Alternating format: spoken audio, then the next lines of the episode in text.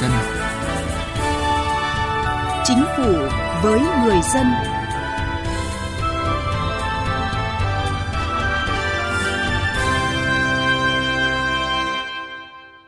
Thưa quý vị và các bạn, ngày 30 tháng 1, Chính phủ ban hành nghị quyết 11 về chương trình phục hồi phát triển kinh tế xã hội với quy mô 350.000 tỷ đồng.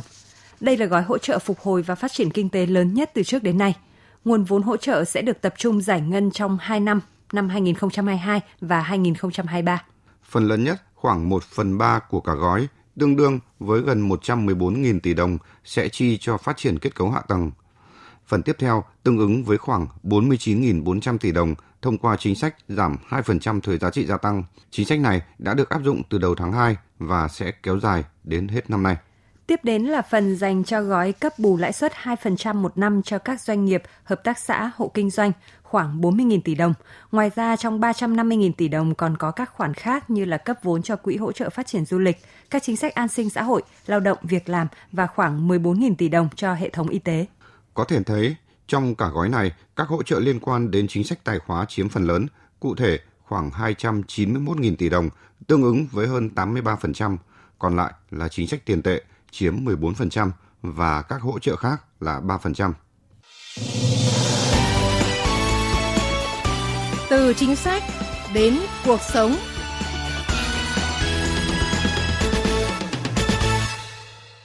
Thưa quý vị và các bạn, những chính sách có thể sẽ có rủi ro, có thể tăng bộ chi, nợ công trong ngắn hạn. Nhưng tầm nhìn xa hơn, sau 2 năm, khi nền kinh tế đã dần phục hồi, thì sẽ có các biện pháp thiết lập lại kỷ luật tài khóa. Các chuyên gia cho rằng, tháo gỡ khó khăn cho doanh nghiệp và người dân lúc này cũng chính là nuôi dưỡng nguồn thu. Vấn đề đặt ra là triển khai gói hỗ trợ sao cho trúng đích, hiệu quả, đảm bảo an toàn tài chính quốc gia và cần giám sát chặt chẽ để chống tiêu cực. Theo nghị quyết, chính sách hỗ trợ chương trình phục hồi và phát triển kinh tế xã hội bao gồm 3 nội dung: chính sách tài khóa, chính sách tiền tệ và các chính sách khác. Trong đó về chính sách tài khóa, nghị quyết nêu rõ các chính sách miễn giảm thuế doanh nghiệp, người dân được hỗ trợ. Cụ thể là giảm 2% thuế suất thuế giá trị gia tăng trong năm 2022, áp dụng đối với các nhóm hàng hóa dịch vụ đang áp dụng mức thuế suất thuế giá trị gia tăng 10%, còn 8%. Chuyên gia kinh tế Nguyễn Minh Phong đánh giá gói phục hồi kinh tế 350.000 tỷ đồng đã được Quốc hội, Chính phủ bàn thảo, chuẩn bị kỹ lưỡng và thống nhất cao. Chương trình này khá sát thực tiễn, có trọng tâm, trọng điểm, tác động cả tổng cung, tổng cầu và tính khả thi tương đối cao. Đây là một nghị quyết mà chúng tôi cho rằng là đã tích hợp rất nhiều những cái ờ, mục tiêu cũng như là những cái định hướng mà không chỉ ngắn hạn mà còn trung hạn và dài hạn để đảm bảo thực hiện kế hoạch 5 năm tới thứ hai nữa là nó khẳng định cái quyết tâm sự nhất quán của cả hệ thống chính trị trong cái vấn đề chỉ đạo và điều hành, cái quản lý kinh tế và chống dịch bệnh trong bối cảnh hiện nay. Chuyên gia kinh tế Đinh Trọng Thịnh nhận định đây là gói hỗ trợ lớn chưa từng có trong lịch sử vì là chương trình bổ sung ngoài khuôn khổ chính sách tài chính tiền tệ trong khuôn khổ phát triển kinh tế xã hội, kế hoạch đầu tư công, trả nợ công năm 2022 cũng như giai đoạn 2021-2025. Đây cũng là gói lần đầu tiên chúng ta chấp nhận thâm hụt ngân sách cao khoảng 5,08%, cao hơn mức Quốc hội đề ra và chấp nhận rủi ro mất cân bằng nợ công bền vững. Chính vì vậy, việc triển khai cần đúng mục đích, hiệu quả và được giám sát chặt chẽ. Với cái việc phân công, phân nhiệm rất rõ ràng giữa các bộ, ban ngành và các cái cơ quan chức năng trong việc thực hiện các nhiệm vụ của mình. Từ đó giúp cho cái việc quản lý chỉ đạo cũng như kiểm tra giám sát cái việc thực hiện được thực hiện một cách tốt nhất, nhanh chóng nhất và chúng ta cũng hy vọng rằng cái gói hỗ trợ 350.000 tỷ sẽ được triển khai đúng đối tượng, đúng mục đích, đúng thời gian và nhanh chóng phát huy cái hiệu quả. Theo tiến sĩ Cấn Văn Lực, thành viên Hội đồng Tư vấn Chính sách Tài chính Tiền tệ Quốc gia, Chính phủ cần sớm có hướng dẫn để triển khai từng gói, từng chương trình và sự phối hợp chính sách cần sức mạnh tổng lực ở các bộ ngành có liên quan – Tiến sĩ Cấn Văn Lực nhấn mạnh. Ai cũng cần tiền, cần vốn, ai cũng muốn hưởng lợi từ chương trình này, nhưng cũng không nên qua dựa dẫm. Trong khi chúng ta có rất nhiều những cái chương trình kế hoạch khác đã và đang tiến hành. Các chuyên gia khẳng định chỉ cần công khai minh bạch là các gói hỗ trợ kinh tế sẽ chảy vào đúng hướng, đúng mục tiêu đã đề ra, bởi chính phủ đã có các quy định, nguyên tắc về sử dụng tài sản công, đầu tư công. Nếu ai làm sai thì người đó phải chịu trách nhiệm. Thưa quý vị, thưa các bạn, trong nghị quyết 11 của chính phủ về chương trình phục hồi và phát triển kinh tế xã hội, nhiều giải pháp hỗ trợ doanh nghiệp được đề ra cụ thể như nhóm giải pháp tăng tính thanh khoản cho doanh nghiệp, hỗ trợ tái cấu trúc doanh nghiệp, thúc đẩy đổi mới sáng tạo, chuyển đổi số trong doanh nghiệp, nâng cao năng lực cạnh tranh bền vững, cải thiện môi trường đầu tư kinh doanh, tạo thuận lợi cho doanh nghiệp.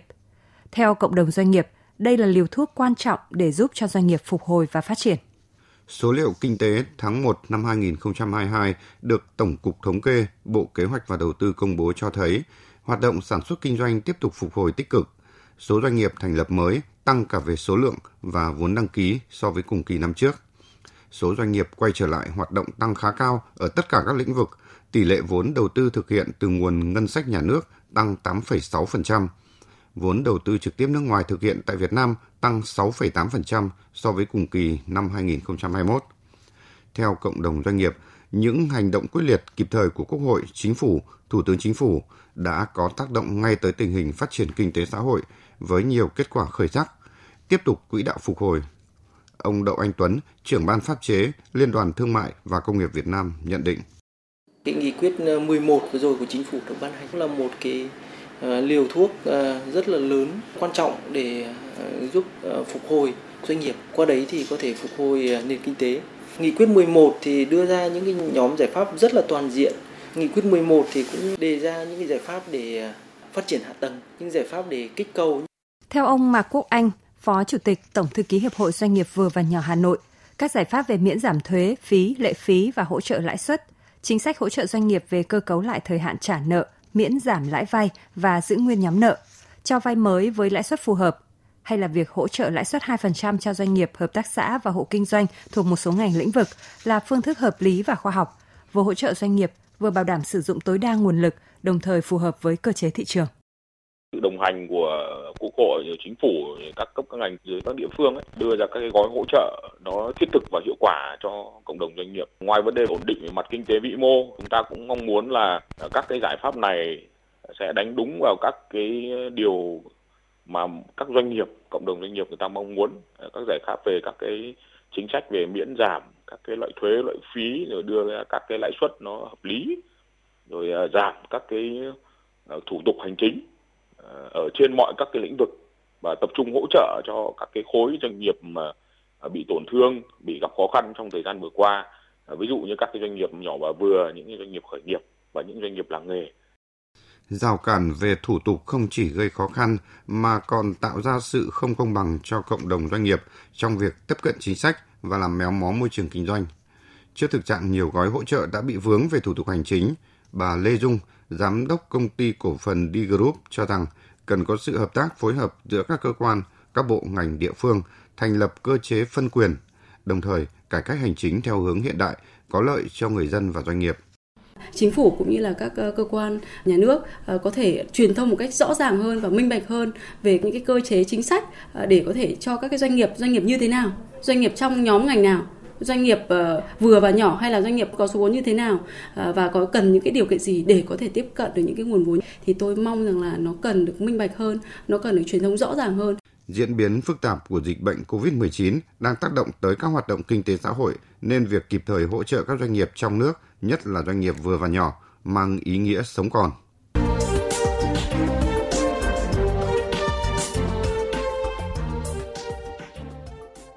Thưa quý vị và các bạn, Vốn đầu tư công đóng vai trò rất quan trọng góp phần phát triển kinh tế xã hội. Với quyết tâm vừa đẩy lùi dịch bệnh vừa phát triển kinh tế, Chính phủ, Thủ tướng Chính phủ đã chỉ đạo quyết liệt các bộ ngành và địa phương tập trung thực hiện các giải pháp đồng bộ, nỗ lực tháo gỡ vướng mắc, đẩy nhanh tiến độ thực hiện các dự án công trình.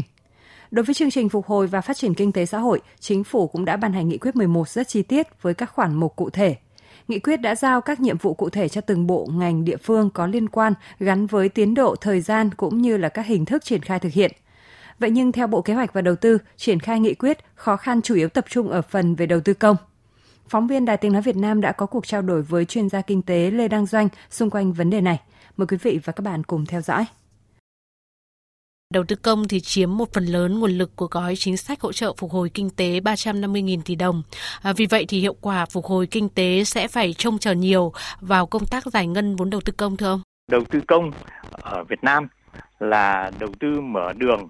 để thu hút thêm đầu tư nước ngoài và đầu tư của tư nhân. Vì vậy cho nên đầu tư công có tác dụng thúc đẩy rất là mạnh mẽ là cải thiện kết cấu hạ tầng, đường xá, giao thông vận tải, bến cảng cũng như là nâng cao cái trình độ của công nghệ thông tin và thu hút được đầu tư nước ngoài và bồi dưỡng được nguồn nhân lực. Vì vậy cho nên việc là giải ngân một cách có hiệu quả, đúng mục tiêu đã được xác định là thúc đẩy mạnh mẽ để tăng trưởng GDP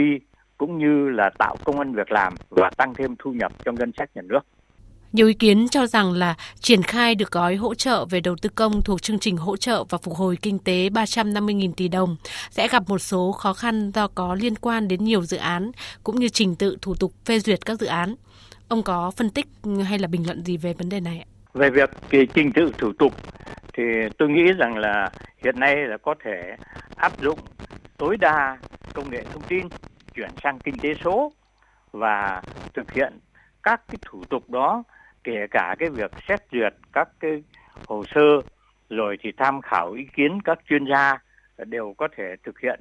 qua mạng và qua các cái hồ sơ gửi qua mạng được. Vì vậy cho nên tôi rất hy vọng là chính phủ đã có quyết định về đầu tư công thì cũng sẽ quyết định tiếp là vận dụng kinh tế số và tinh giảm các thủ tục để thúc đẩy đầu tư công được giải ngân nhanh và đem lại hiệu quả càng sớm càng tốt cho nền kinh tế.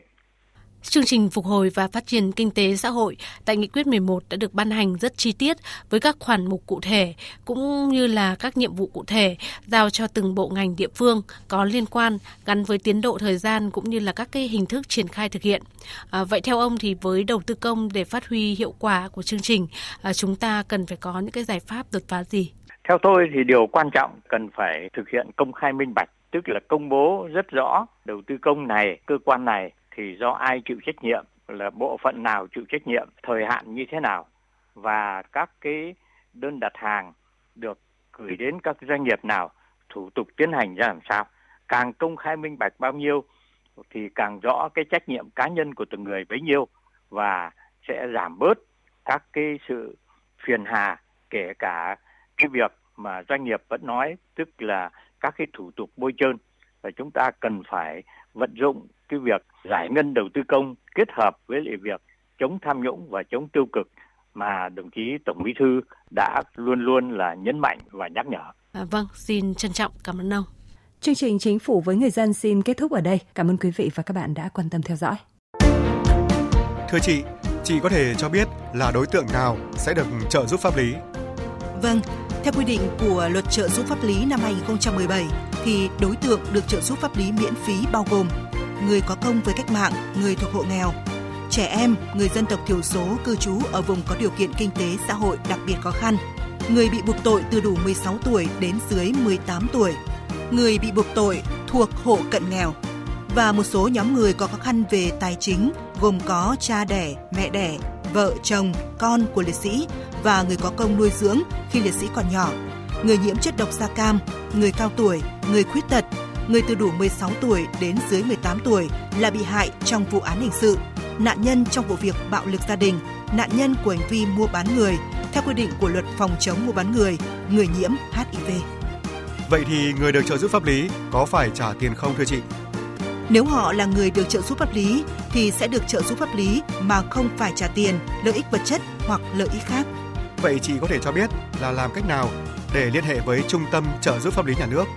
Anh hãy tìm địa chỉ liên hệ và số điện thoại của Trung tâm trợ giúp pháp lý nhà nước theo những cách sau đây. Thứ nhất là truy cập danh sách tổ chức thực hiện trợ giúp pháp lý, người thực hiện trợ giúp pháp lý trên cổng thông tin điện tử Bộ Tư pháp hoặc trang thông tin trợ giúp pháp lý hoặc trang thông tin điện tử của Sở Tư pháp tỉnh thành phố. Thứ hai là gọi về Cục trợ giúp pháp lý Bộ Tư pháp theo số điện thoại 0246 273 9641 để được hướng dẫn cụ thể. À, vâng, cảm ơn chị.